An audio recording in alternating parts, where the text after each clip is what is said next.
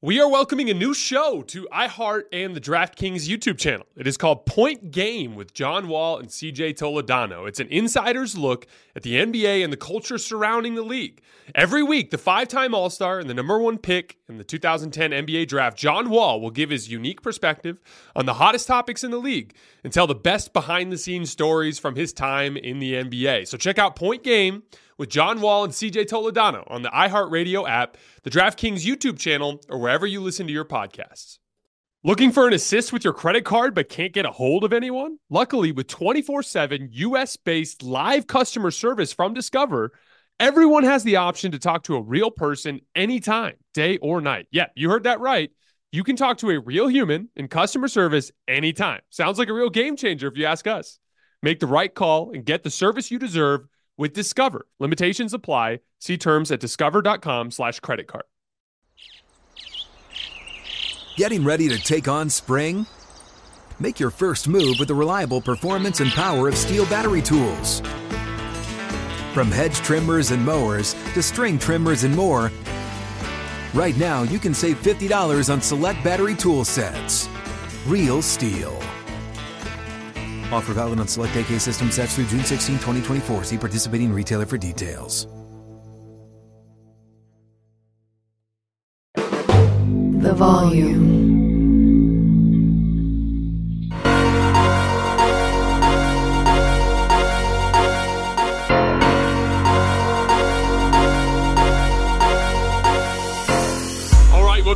Tonight here at the Volume. Happy Friday, everybody. I hope all of you guys had an incredible week heading into what is going to be a monumentally important week.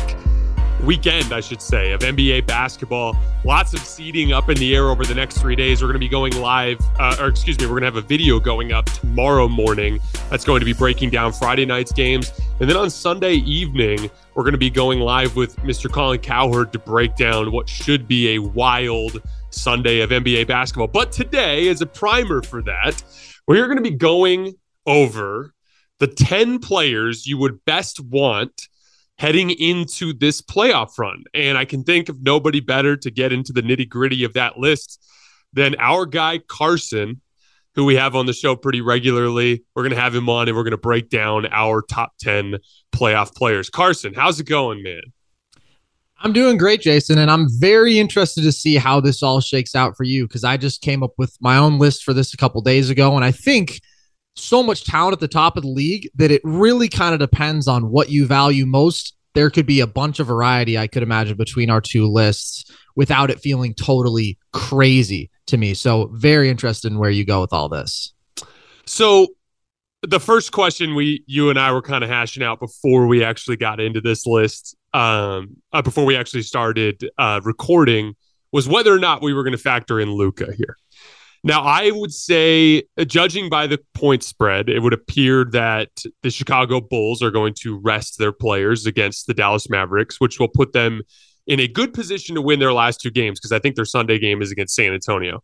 Um, however, Oklahoma City has I can't remember exactly who it is. I think it's a jazz, a matchup with the Jazz that they just won, and then they have one more game and they play, I believe, at home against Memphis. And in theory, Memphis will probably be resting their players in that game. So I'd say there's a better than a coin flip chance that Luka Doncic does not factor into this playoff run at all. However, even though I'm not sure that I would put him this far down, um, heading into a playoff run where he had a more secure seed, I don't feel comfortable putting him ahead of anybody else on this list under the circumstances because I don't think he's been very good here in the last month or so. So I put Luka at 10th. And again, wow. when we when we when we break down what he brings to the playoff stage, he obviously brings otherworldly shot making, otherworldly playmaking. He's that half court surgeon that I've always been a huge fan of in the NBA, especially on the playoff stage when teams start to switch more and his ability to attack smaller players and generate quality shots. Uh, his weaknesses doesn't defend, obviously, doesn't pay attention in the details of the game. He gets beat on box outs and things like that all the time, doesn't run back in transition. And then I've really been unhappy with his attitude as of late. Um, it feels like he's been pouting and again, like I get it, it's a discouraging situation with everything surrounding what happened to the Mavericks after the deadline. They traded textbook case of the drop one athlete and then suddenly you dip below a certain like like absolute minimum of height and athleticism in the NBA. They lost Dorian Finney Smith and they fell apart. And I'm not uh, uh, a Luka, I don't think. Again, I don't think it would have been enough. I don't think they would have won a series or or done any real damage in the NBA playoffs this year. However, Luka could have got him there, and he did it. And so, for the time being, I'm I'm a big believer in winning being the the top thing that we factor in when we when we discuss these players. So call it a punishment, call it like a temporary little like you know penalty box or whatever it is. But even though I would probably put Luka higher, I have him at tenth right now. I would have Luka a few spots higher. I'd have him at seven on this list, and I think that the reason for that is just that he is in arguably the most valuable archetype, which is as you said dominant playoff scorer, extremely versatile there, dominant playmaker who can elevate your team offense far beyond where your talent level would suggest that it should be. And he is legitimately one of the greatest offensive playoff performers we have ever seen. His playoff career stats are 32 and a half, 9 and 8 on 58% true shooting. And we have seen him every single time he's been there overperform even these incredibly high expectations we have taking the Clippers to back to back battles when he was facing a mal- massive talent deficit. And he was the best player probably in both those series. And then last year, obviously, elevating the Mavs to the Western Conference Finals, knocking off a 64 win Suns team with just this unbelievable offensive barrage. So I understand the issues with his defense. And I don't think he's quite as skilled as like a, a Steph Curry, a Nikola Jokic when you're talking about elevating team offense, just because those guys don't need to single-handedly possess the ball every single possession to have a massive impact like Jokic, uh, like Luka does. Jokic can mm-hmm. do so much with quick touches, playmaking. Steph, just his gravity at all times when he's on the court. So that's why I'd have Luka below those guys if we're looking at the like all offense, very little defense quotient. But I do still think his offense is so valuable, and he gets me into conversations that some of these other guys who may be better two-way players may have had better home stretches this regular season. Just don't get me in because Luka is so dominant offensively. Yeah, it goes beyond the the defense stuff. There is a lack of versatility with Luka. Um, I want to cut him some slack because he's in the middle of a season and he's incorporating a new player but like I'd like to see him over the course of the next few years demonstrate the ability to be an involved offensive cog without being the heliocentric guy. Mm-hmm. And that's something that's something that I'd like to see him uh, see him work on. But like at the end of the day, um, his game has been proven to translate to this level. Um, between the two Clipper series over the previous two years, and then him taking uh, the Suns out last year and getting to within three wins of the NBA Finals, you'd be lying to yourself if you acted like Luka's game doesn't translate to the playoffs or contribute to winning on that stage.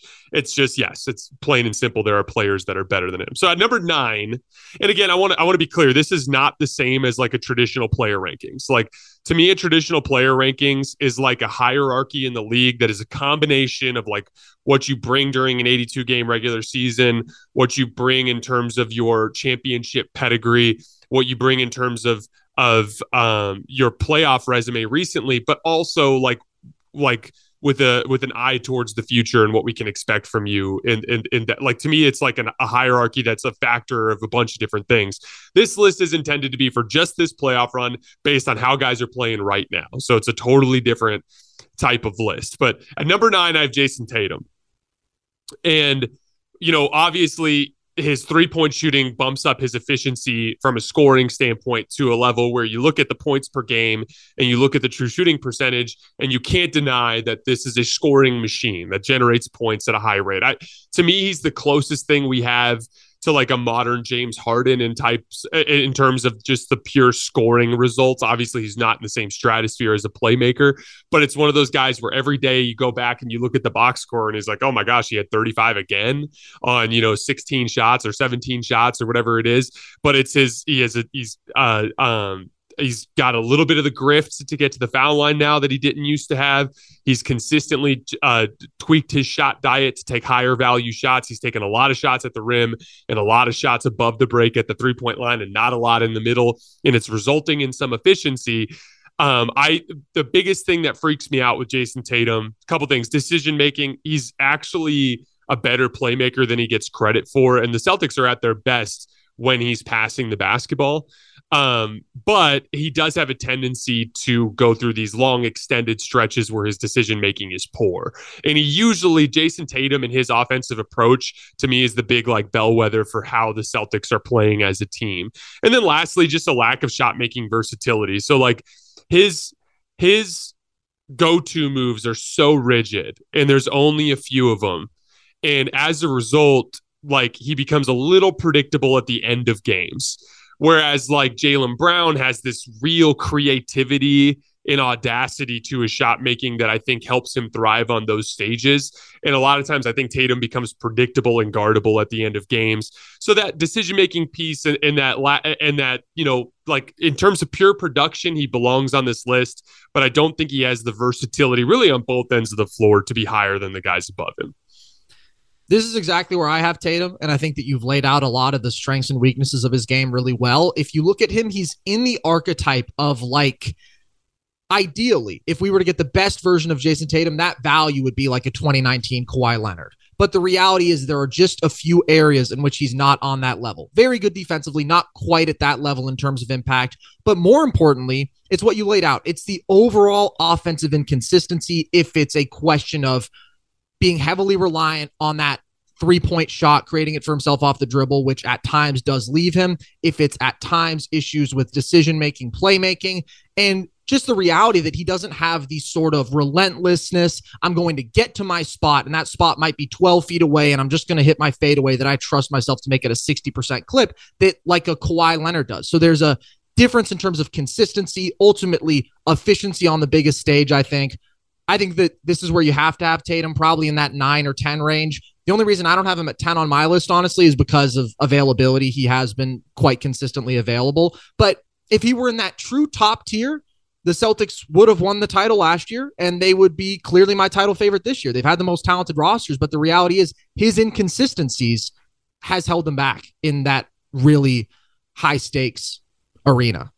That's a hunt that it's really that simple. Like he would have won last year and he'd be the runaway favorite this year if he was one of those guys because Boston has the best team. It's it's literally that simple to me. I uh, I have at number eight Kawhi and you you pointed out something that I that I think is so vitally important because Kawhi and Tatum are similar archetypes in a lot of ways. Like they've both kind of come along as playmakers to the point where you can at least count on them to make the right reads when they're in certain situations, and they bring that efficient scoring, right? But the part that you got to, and this is where points per possession is actually kind of uh, a, a bad indicator of just the overall scoring versatility of a player. Doesn't mean that points per possession doesn't have value. It's just it doesn't tell the whole story. So Jayson Tatum on a points per possession basis on different shot types is going to have a similar type of efficiency to Kawhi Leonard if you look at it like isolation, high pick and roll, all these different things. But because he relies a lot on above the break threes and obviously getting to the rim has a lot more to do with the schematic of a five man unit and spacing and, and and that sort of thing than it uh, than actually like a, a, reliable possession by possession type of of result. You pointed out perfectly. Kawhi has these moves that he can go to. That's like okay, it's only worth two points, but like if I get to my spot, I'm hitting this sixty percent of the time, and that's that's so immensely valuable when you get to the uh, the the late game playoff scenarios because again. Even if Tatum's like, oh, I'm hitting this pull up three at 38%, that's great that means you're going to get, you know, roughly 1.2, 1.3 points per possession, right? Awesome. Here's the problem. You don't get to take that shot at the end of the game and just notch 1.2 points to the scoreboard. Yeah. No, you're going to miss two of them before you make one. Maybe. Or maybe you make it. But from a percentage standpoint, there's a better than 50% chance that possession's ending in nothing. And if you need a bucket on that possession or it's a rescue possession at the end of a clock, having a go to move that is an extremely efficient shot, like Kawhi's mid-range pull-up jump shots over both shoulders, or out of the post over, uh, or out of the post over both shoulders, or going right or left in pick and roll. Those are just immensely valuable shots um, in the grind of NBA playoff games. So the the the big weaknesses for me with Kawhi, health, obviously, like this dude. The last time we saw him healthy heading into a playoff run, broke down in the second round. Um, he relies a lot on pull up shooting. So if he does start to miss, he's not a guy that gets to the rim super consistently.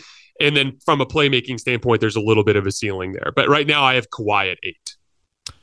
I would have Kawhi even a little bit higher at number six. I think he is an all time playoff performer, and I think that his game just seamlessly translates the dominant wing scoring, the solid playmaking, the dominant defense that we can see from him on that playoff stage.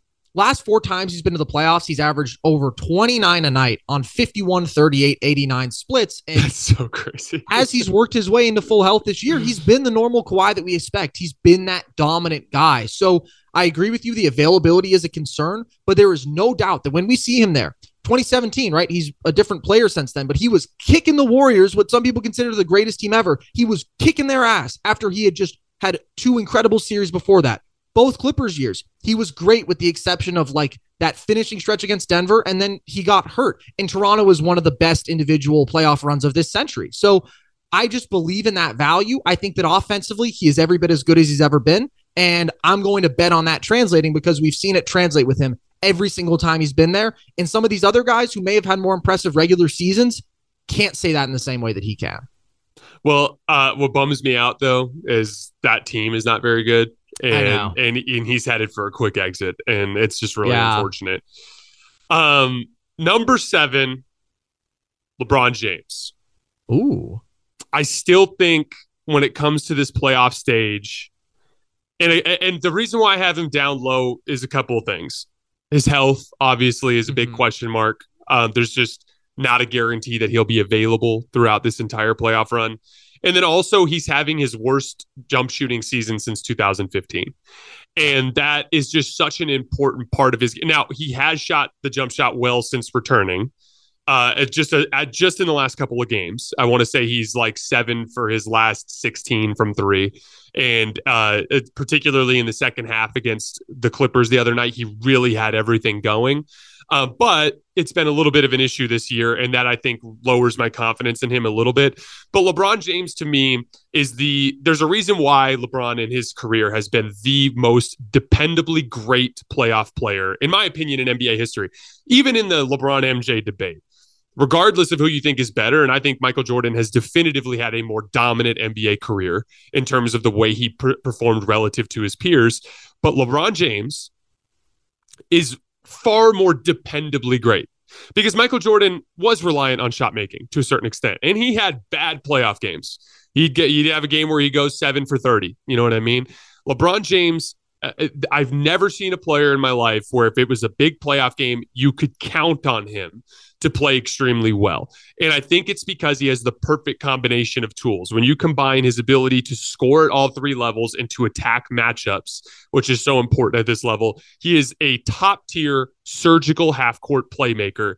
And defensively, he's incredibly versatile. Yeah, he's not the same defensive player in terms of consistency that he was when he was younger, but we've seen this time and again, and we saw it in 2020, and he's done it even just since returning um, uh, this year. When he's engaged defensively, he is still a very impactful defender that can succeed and help, that can protect the rim a little bit, that can guard on the perimeter. LeBron, I believe, brings all that versatility to the table, and as a result, he's he is capable of impacting the game in so many different ways that if hey, my jump shot's not falling, cool, he's going to go eight for twenty two. He's going to have 27, 9, and 8 and he's going to be a net positive on both ends of the floor. That's his bad game. And, and that then it's like if the jumpers start falling, now we're looking at 35 9 and 7 in a totally different type of game so like again the, it's the health and his jump shots a little finicky this year but i still think I, I still think on this playoff stage he's every bit as good as any of these guys I'm really surprised. I have LeBron higher than you, Jason, which I How did not that? expect.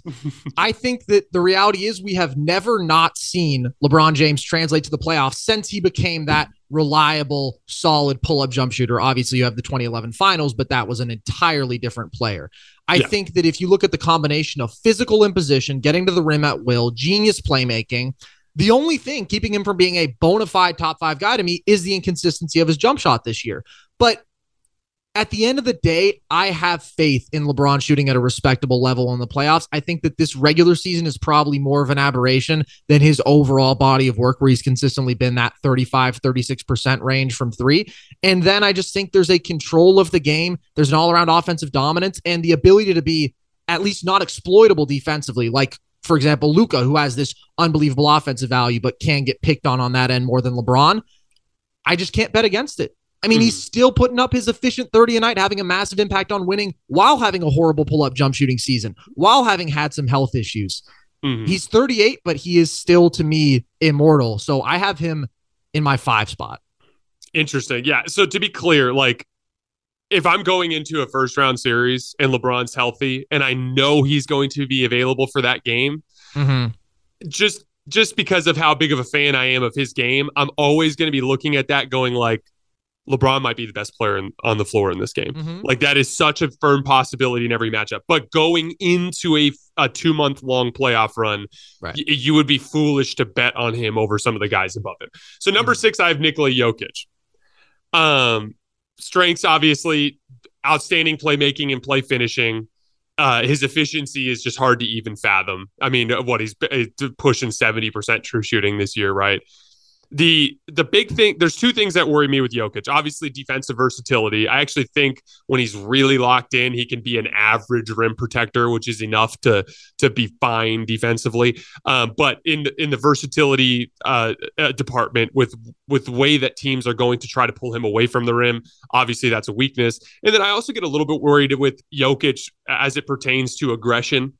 So like he reminds me a little bit of early LeBron where when the game calls for him to just go make his own shots, sometimes he can be a little bit too much of an offensive engine that's just trying to create shots for his teammates instead of doing the Joel Embiid thing, which is like, I'm Joel freaking Embiid. You can't guard me. The next five possessions, I'm going to shoot over your shoot over the top of you. You know what I mean? And it's not that he can't do that because obviously, like when we look at it, his post up scoring is the very best in the league. Basically, he does have that ability, but it's it's more of a mentality thing for me. I think he I think he struggles with identifying when the team needs him to just shoot every time down the floor. Um, so that's why I have him at six right now. The one thing that I will say is that I think we have seen Jokic get that a lot more on the playoff stage than he might on your average regular season night. Of course, this has been with abysmal backcourt talent in the last two years, but his last two postseasons, he's been over 30 points a night very efficiently. So I do think he gets it a bit more on that stage. And the reality to me is that he's the best offensive basketball player in the world. And so that to me has to put him in my top four. But the different the differentiator for me between him and my two and three spots is his exploitability defensively. Because it's not just that he's a below average defender, it is the fact that he's playing the most important defensive position. And it's just easier to involve a center in any action, right? Bring him up into pick and roll, just attack him at the rim and challenge him as a rim protector. So that knocks him down for me. I still do feel like six is too low, though, because we've seen Jokic lift his team to be a top five playoff offense every single time that he's been there. And the only time that we've seen them with the kind of playoff talent in these last few years that you could expect to even win a series when that roster wasn't as talented as this year, but in the bubble, they went to the Western Conference Finals. They beat a Clippers team that was clearly more talented, and Jokic was out of this world. In the last two years, individually, offensively, he's been everything that you could have hoped for. So I just think that offensive value, the fact that he's proven that that translates clearly, is something that, for example, a Joel Embiid has not done in the playoffs. It is something that an Anthony Davis can't claim to have because he can't be that reliable number one every single night offensively who will make you a lead on that end. And so I do think that Jokic should be a little bit higher than this. I get the defensive concerns, but he's so great offensively, so monumentally great that I have him at my four spot. And again, it's about like this list is splitting hairs. Like the guy, all the guys mm-hmm. that I have ahead of him are so insanely good. I think there's one you'll probably disagree with, which is my number five, Anthony Davis. Mm-hmm. So, um, when I was thinking about his strengths, the first thing I put down is just physical tools. And I just want, obviously, we can go at like the play finishing, the rim protection, all these different things. But Anthony Davis to me is the number one athletic wrecking ball in this playoff field with what he can do defensively, protecting the rim and switching out onto the perimeter. I, I actually believe, even though I think Giannis deserves to be called the best defensive player alive because of what he actually does on a nightly basis and his availability, that's his crown. I actually think Anthony Davis has the highest defensive ceiling in the NBA. I believe that when Anthony Davis is at his best, Nobody can protect the rim while also coming up high out of a drop coverage, while also switching, blitzing, rotating, everything that he does. Nobody can do what Anthony Davis does. It blows up NBA offenses. I've actually never seen a defensive player do to an NBA team what Anthony Davis did to the Miami Heat in the NBA Finals in 2020. He absolutely and completely devastated their offense to the point where they they did not know what to do, and that was an NBA Finals team. And then on the offensive end of the floor, say what you want to say. Uh, obviously, there's some limitations there, and there's no doubt that he's not the same offensive player as someone like Jokic or someone like Embiid. But you're gonna get 26. Uh, you're gonna get uh, you know, high 50% shooting. And on any given night, he can go for 40, 45 points if he's got his touch going on a handful of his uh, particular shots that he leans on. I this to me is the textbook playoff translatability quotient. No one in the world would take Anthony Davis over Nikola Jokic or Joel Embiid. With what they can do to raise a team's floor over the course of a season because of their higher offensive ceiling, they are better options to build your franchise around. But when the ball gets tossed up in the NBA Finals and it's the Western Conference Finals, uh, or it's in one of those late round playoff series against an elite team, what he does translates to that level in such a visceral way that it like it, it's it's hard to describe, but it's just like a sheer force of nature type of thing that that to me increases his playoff impact to a level that that uh, very few guys in the league can actually reach. There's a case that he's the best guy in this setting because like he was better than LeBron through that entire 2020 run basically until until late game situations where LeBron's half court surgery became the value piece. But he was the best player in the bubble basically in terms of his overall impact on winning. I think his i think his injury history has turned people away from him in a lot of different ways. But i think I think Anthony Davis it, there's a, such a huge gap between his ceiling and his actual level of consistency. Yeah. But you could argue his ceiling is higher than everybody, and that's why I have him at number five. It's interesting. I think that AD is a tough guy to rank, but I think that for me, the issue was with the offensive consistency, with the playmaking limitations, with the fact that as liable as he is to go for 35, he is to go for 17. He might only take eight shots in a game. And I just think there's a burden offensively on a lot of these other guys that AD has not had to bear because he has LeBron. And so that allows to cover up for some of his limitations. Because when he can be the best defensive player in the world and this awesome second option offensively, it's like, yeah, AD is unbelievable. But a lot of guys are single handedly asked to elevate their offenses to being elite, which is what gets their team into those elite conversations. And so that combined with availability moves AD down a bit for me. I think that Bubble AD was like the best version of him we could ever possibly hope to see, unless he shoots that well from three again this year. And still, I think that push come to shove, LeBron was the more valuable player. The LeBron was the better player. And that's just an archetype thing. If you are that great perimeter initiator who can also defend, especially, it's just more valuable if you're that great offensive engine. And so, even compared to a guy like Kawhi, the reason I would lean him is because I just trust the offense more and I know he's going to have a high level impact defensively. So I don't have a problem with AD at five. I just am not sure that the consistency makes me comfortable having him up that high. For sure. And again, this is the, the reality is, is like you are a product of a basketball team and take away shot making from Giannis, uh, like from his teammates. Suddenly, some of his offensive limitations come to the surface. There's no doubt that in a vacuum, Anthony Davis is not the same player as Nikola Jokic or Joel Embiid. Bottom line, though, you put him with LeBron, and he can cover some of those weaknesses, mm-hmm. his winning impact is so massive in all of these other areas of the game that it kind of unlocks that. And like the reality is, is he is with LeBron.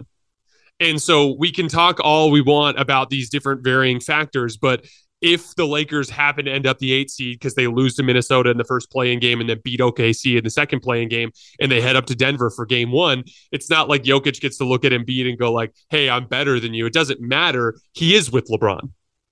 And that means in that series, he's going to have LeBron in as his teammate, which means he's going to be able to impact winning in that context. And to me, that's what makes him such a terrifying playoff player. But again, all your points are completely fair, and we are splitting hairs at a certain point here. Number four, Joel Embiid. The big things that I worry about with him are basically just the same things that I worry about with Jokic defensively foot speed and defensive versatility, getting lost in transition or getting pulled away from the rim. That, that actually became a problem consistently in the playoffs last year. Uh, him giving up straight line drives when he get uh, got pulled out to the perimeter, particularly in semi transition when he was uh, kind of away from the rim. But this is the modern day version of Shaq, in my opinion, in terms of in terms of just the way that he warps the defense from the center position. You cannot guard him in single coverage anymore.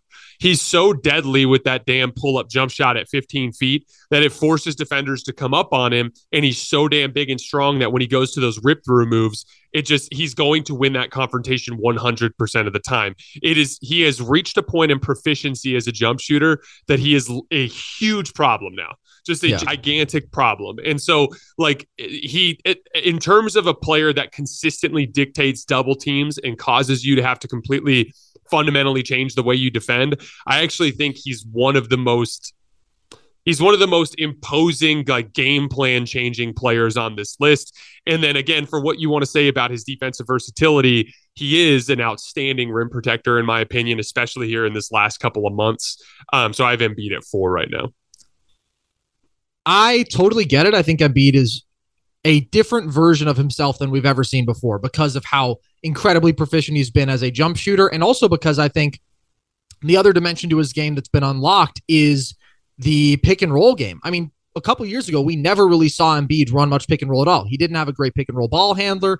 Now he does in James Harden, and he's gotten so good at that free throw line jumper and everything that feeds off of that, getting to the rim, getting to the line, that he's the highest scoring pick and roll player in the league when you're talking about roll men. So I do think this is the best Embiid that we've ever seen. That being said, I think his playoff resume is easily the weakest of anybody in this top 10. And I don't think that we discussed that enough. We have consistently seen his decision making, playmaking fall apart in the playoffs. 2.8 assists per game to 3.4 turnovers in his playoff career, Jason. And yes, he's a better playmaker, decision maker than we've ever seen him be, but he's still probably the weakest out of this entire group there. And he will see a lot of doubles. And so he has to consistently make the right reads there, or else some of his value is going to diminish. We've seen him struggle as a shot maker. He has not been the same jump shooter, finisher in the playoffs, under 47% from the field, under 30% from three. We've seen him struggle to get to the line. His free throw attempts from the regular season to the playoffs have gone down by basically two a game in these last two postseasons, which makes a lot of sense. There's a lot of foul baiting. You just don't get that in the same way in the playoffs. And then we've seen his health fall apart. Every single time that Philly's been to the second round, he's missed a game. And on top of the game that he's missed, right, he's been p- playing with some sort of injury probably at some point in some of those surrounding games. And just in a lot of do or die situations, in a lot of those series where Philly has a talent advantage, he's fallen apart. He was bad last year versus the Heat with an orbital fracture, sure, but under 20 a night, 43% from the field, 26% from three, more turnovers than assists. Year before that was the disappointing loss for the Hawks. Year before, or yeah, year before that, they just got swept by the Celtics. Year before that, they got, uh, he was terrible against the Raptors. So I think this is the best version of Embiid ever, but I do think he needs to prove it. And I do think the archetype of I can lift everybody offensively is more valuable than Embiid's I will be this un- dominant scorer when he hasn't been a dominant scorer in the playoffs. And I do agree with you in a playoff setting, you play against a great pull up jump shooting team, you play against a team that's going to involve him in a lot of pick and roll, and he's got to cover a lot of ground. I do think that his defensive value is not what some people might expect it to be because he is a slower, plodding guy. So I'm lower on Embiid than the consensus for this. I just think the LeBron, the Kawhi, the Luka tiers, those guys, we've seen it offensively. And Embiid has been better than any of them this year but I just have faith in what we've seen on this playoff stage a bit more. So I had Embiid at eight when I did my rank. Wow. Yeah. E- everything you say about Embiid's playoff resume is real and true, in my opinion. Um, however, I actually think he is not just the best version of himself now. I think Embiid is considerably better than he was last year. Mm-hmm. It's hard to describe, but like I, I I noticed this in my own basketball development as I was growing up, but like it doesn't happen linearly. Like you take leaps. Like you figure things out and you take leaps. There's like a like it almost happens overnight sometimes when something clicks for you in a specific area of your skill set and it's like oh suddenly like this makes sense to me now and I can do this at a higher level. I actually think Embiid legitimately has taken a leap up to the next like tier of superstardom in this season. And so everything you're saying about his playoff resume is true but I want to see if he can do it this year. I, I want to kind of give him the opportunity to prove that he's improved. Um, number three, and I actually think this guy has been arguably the best player I've seen this season when he's been healthy, but I'm tossing uh, um, just basically the I'm giving essentially leeway to the two guys in front of him based on their championship pedigree in recent years. But at number three, I have Kevin Durant. I think uh, obviously he's having, I believe, the best pull up jump shooting season in history of the league. Um, and, and not maybe not in terms of uh, effective field goal percentage compared to some of the three point hunters, but in terms of like dynamic three level pull up shooting or two level pull up shooting, I should say, it's the best in the history of the league by far. Um, uh, someone tweeted out last night, uh, KD himself tweeted out, he's shooting over 60% on twos, 40% on threes, 90, 90% on uh, free throws. It's unbelievable. Um, he's actually having an incredibly underrated playmaking season. It's one of the it's one of the biggest things that I think is misrepresented about Kevin Durant's game is uh, he's kind of portrayed as a scorer that can't pass, but he's other than maybe Giannis, um, a lot of these top tier forwards, he's a much better passer than Tatum. He's a much better passer uh, than Kawhi Leonard. Like like KD is a legitimate playmaker. The only real weakness with Kevin Durant is he does not get to the rim. And so that kind of limits him in terms of reaching a ceiling in playmaking that you have that you have to apply consistent rim pressure to get. And then he can be dependent on his pull up jump shot going in, which it almost always does. But we have seen it not. And it's absolutely a risk because here's the reality Kevin Durant was awesome last year in the regular season, too. And then he ran into Boston. Those shots stopped falling. Next thing you know, they were out of the playoffs in four games. So I, I, I, I want to cut him some slack. It's one week of basketball. But that I think is the thing that kind of holds him back from that. Uh, KD, I think, has never definitively been the best player in the league. And I believe that is a result of the fact that he does rely on jump shooting, pull up jump shooting to have that top tier impact while some of the guys around him have impact uh, uh, while some of the guys around him aren't as reliant on pull up j- jump shooting as he is. That's interesting.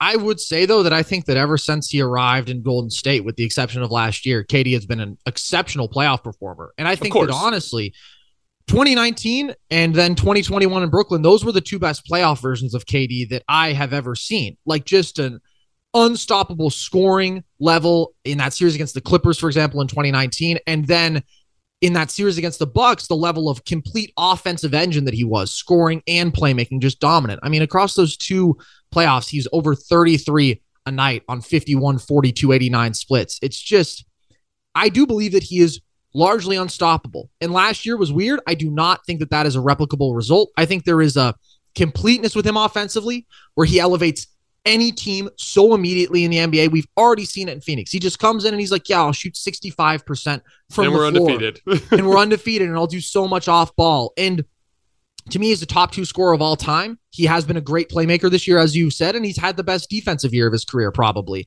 And I think that that is the distinction. When I'm comparing him to Steph and Jokic, the other guys in my top four, those guys are better offensive players, in my opinion, because there is a more complete impact. There is what we've already talked about Steph elevating everybody with his mere presence, Jokic's genius playmaking. But the reality is, both those guys in their own ways can be exploited defensively. And KD, in a role that he has played for a majority of this year, that secondary rim protector can be a very impactful, positive defensive player while being the best scorer alive and being able to play so many roles offensively dominant pick and roll, dominant isolation, dominant catch and shooter. And so I really, really value that. I value how consistently we've seen it from him. And I think this is the best KD that we've ever seen. So I have him at number two on my list. Again, like he could just as easily be one for me. Um, mm-hmm. again, you're right. 2022 was an anomaly. That's a fact. But he it, it can happen. Mm-hmm. Like that's like it's here's the thing. Pull up jump shots are the most difficult shot in basketball. That's just a fact. He's the best at them, but really good physical defense can disrupt his base. And we've seen him uh, it, again. It had been a very long time, but we did see him run into pull up jump shooting problems relatively often from 2013 to 2016. We did. Mm-hmm. And then he had this stretch where he was excellent. And then we saw that anomaly again last year. Again, you could make a case for him to, to have him at number one. I'm not, I don't think there's a player on this list that's perfect for the record. Uh, the last guy I would have put on this list that was perfect was 2018 LeBron. He Mhm. had every box checked, resounding. There was not a weakness in his game. Every guy on this list has a weakness now. That's that's kind of the difference in my opinion, and that's why LeBron's the second best player to ever pick up a basketball. But number two, I have Steph Curry, and again, th- there's the the gravity thing sometimes gets overplayed because people want to prop Steph up in some ways, and that that, that is a fact. But it is real. It, as is always the case, the truth is somewhere in the middle. Like, like all superstars dictate multiple defenders. Mhm. That's just that's just a fact. So sometimes like portraying Steph as the only guy that does that, I, I don't think is is a accurate representation of the of reality. But what makes Steph's defensive attention so unique is that it pulls multiple defenders away from the basket. We talk a lot about basketball efficiency, right? And oh, like a quality three point shot, you know, even an average three point shot is better than a quality 15 footer because sheer math, right? But what's the most efficient shot in basketball? A layup. And even on Steph's bad shooting nights, he is constantly pulling multiple defenders away from the rim and creating opportunities around the basket. And those opportunities are extremely high percentage opportunities. That's why I think, even though Jokic, you you think Jokic is the best offensive player in the league, I still think Steph is. And I think he and I would I think you would agree that Steph has been the most dynamic offensive player or best offensive player of this era in terms of like the total picture. Absolutely. The, ol- the only thing that really holds him back again is his physical tools. It, and to his credit, he's bigger and stronger than people think. He's six foot three. He spends a, a lot of time in the weight room. He's well built. But at the end of the day, he cannot impact the game with his size and strength the way that guys like Giannis and Kevin Durant and LeBron James and Jayson Tatum and Kawhi Leonard and even Joel Embiid can. And and, and the, the, those sorts of that sort of thing, I think, as as always held Steph back just a little bit. But it's irrelevant. The dude's a four-time championship champion, and he's won a title as the best player twice. And I, I gave him the nod over KD here, quite simply because I am such a big believer in apply, applying the appropriate respect to an NBA champion.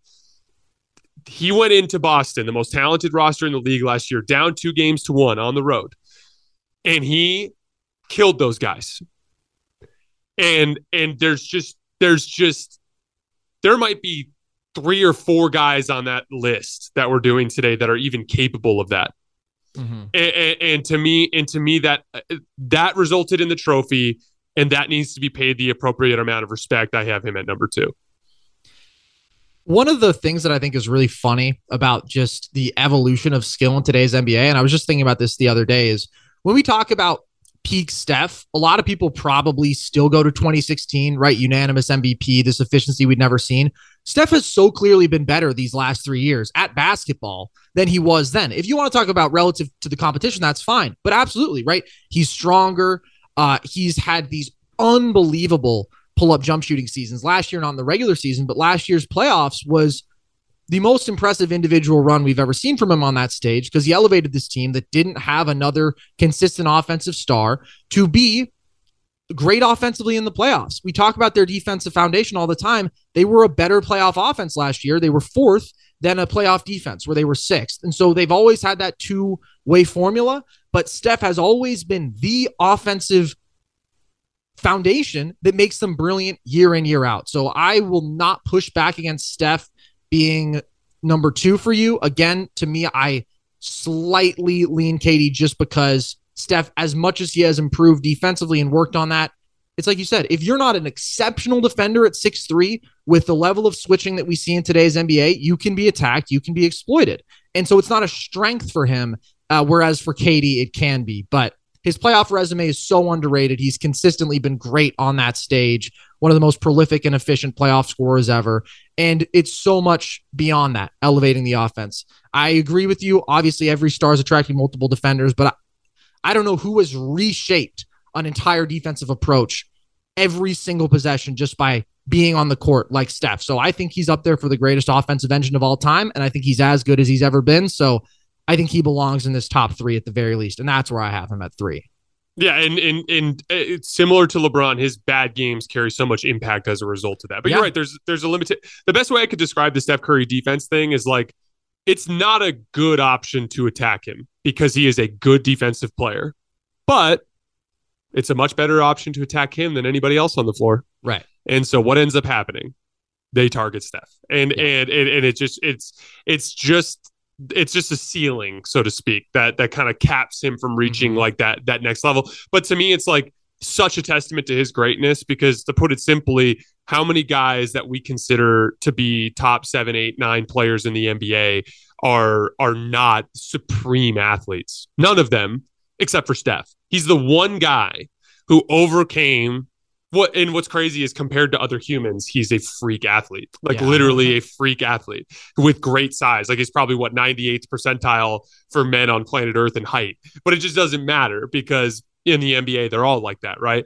But uh um but yeah, I have him at number 2. Number 1, deserving in my opinion, Giannis. Uh unbelievable relentless rim pressure. I think he's the best passing wing in the league other than LeBron and Luka. Defensive versatility, the his ability to protect the rim um, as a primary rim protector and pick and roll, while also devastating teams as the low man guarding the weak side corner and blowing up plays behind Brook Lopez, um, and his ability to switch out onto most of the wings in the league. And he actually does okay on guards as well. Uh, I, I believe that that in combination um, with just the way that his game translates to this phase and the fact that as the level of physicality increases, his advantages increase as it becomes more and more like football and a little bit less like basketball.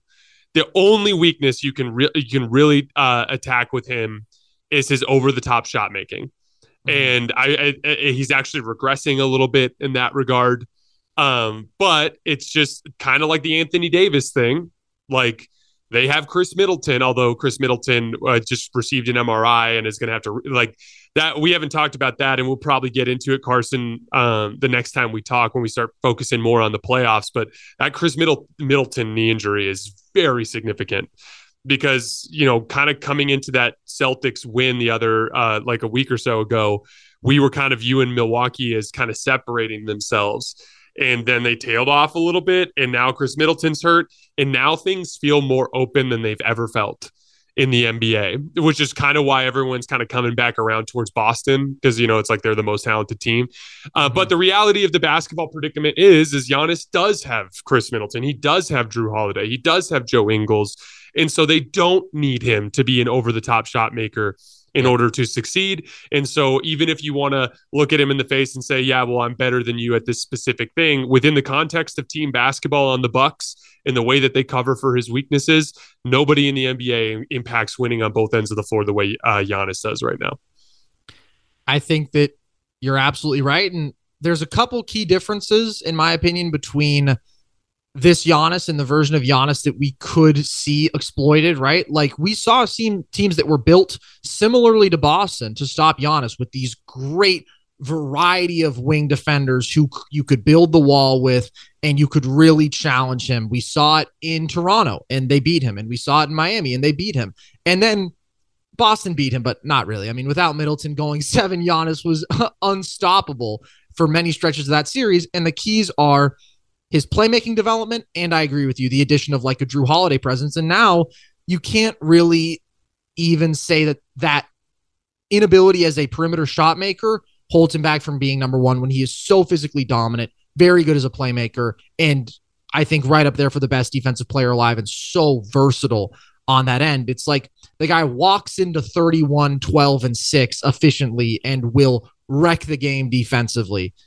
It's really, really tough to say that anybody else is is better than that, has a higher baseline than that because of the just physical imposition and the defensive floor and ceiling that he has every single night. So Giannis to me also has to be number one. Yeah. So one last thing I want to shout out with Giannis before we get out of here. He he's kind of figuring out the pacing himself elements now too. This has always been one of the most underrated parts of LeBron James's career. And he gets criticized a lot for it. And it makes sense because it's like, yeah, like if you're voting for MVP and he's kind of mailing it in on two, like uh, two thirds of the nights, and, you know, so in, like Giannis in 2020 is just attacking every game like it's his last game. You know, I, I get that w- within the context of awards, but what part of the genius there for LeBron is he's like, dude, I got a two month grind ahead of me, you know, and that two month grind, I'm going to need to be at my best physically. And I think Giannis, like, I love the way he approached this season. He kind of had like a baseline gear, which was still arguably the best player in the world um, during the first two thirds of the season. And then here in the last third, he's like, all right, guys, time to pick it up a little bit. And he's been good for like he's just been utterly bludgeoning teams really ever yeah. since. And and I, and I think that's a testament to just how he's kind of grown um as he's become more experienced. But that's all we have for today, guys. Shout out to Carson. Thanks for coming by to chat through the list. We are going to be back tomorrow morning breaking down the this Friday night slate.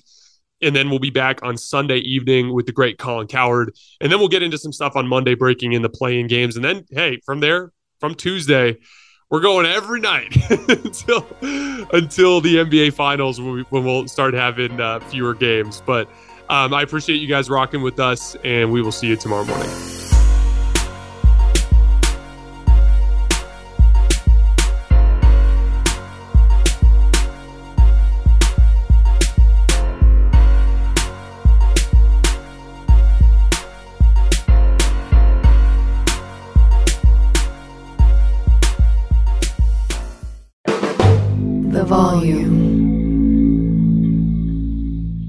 Allstate wants to remind fans that mayhem is everywhere, like at your pregame barbecue.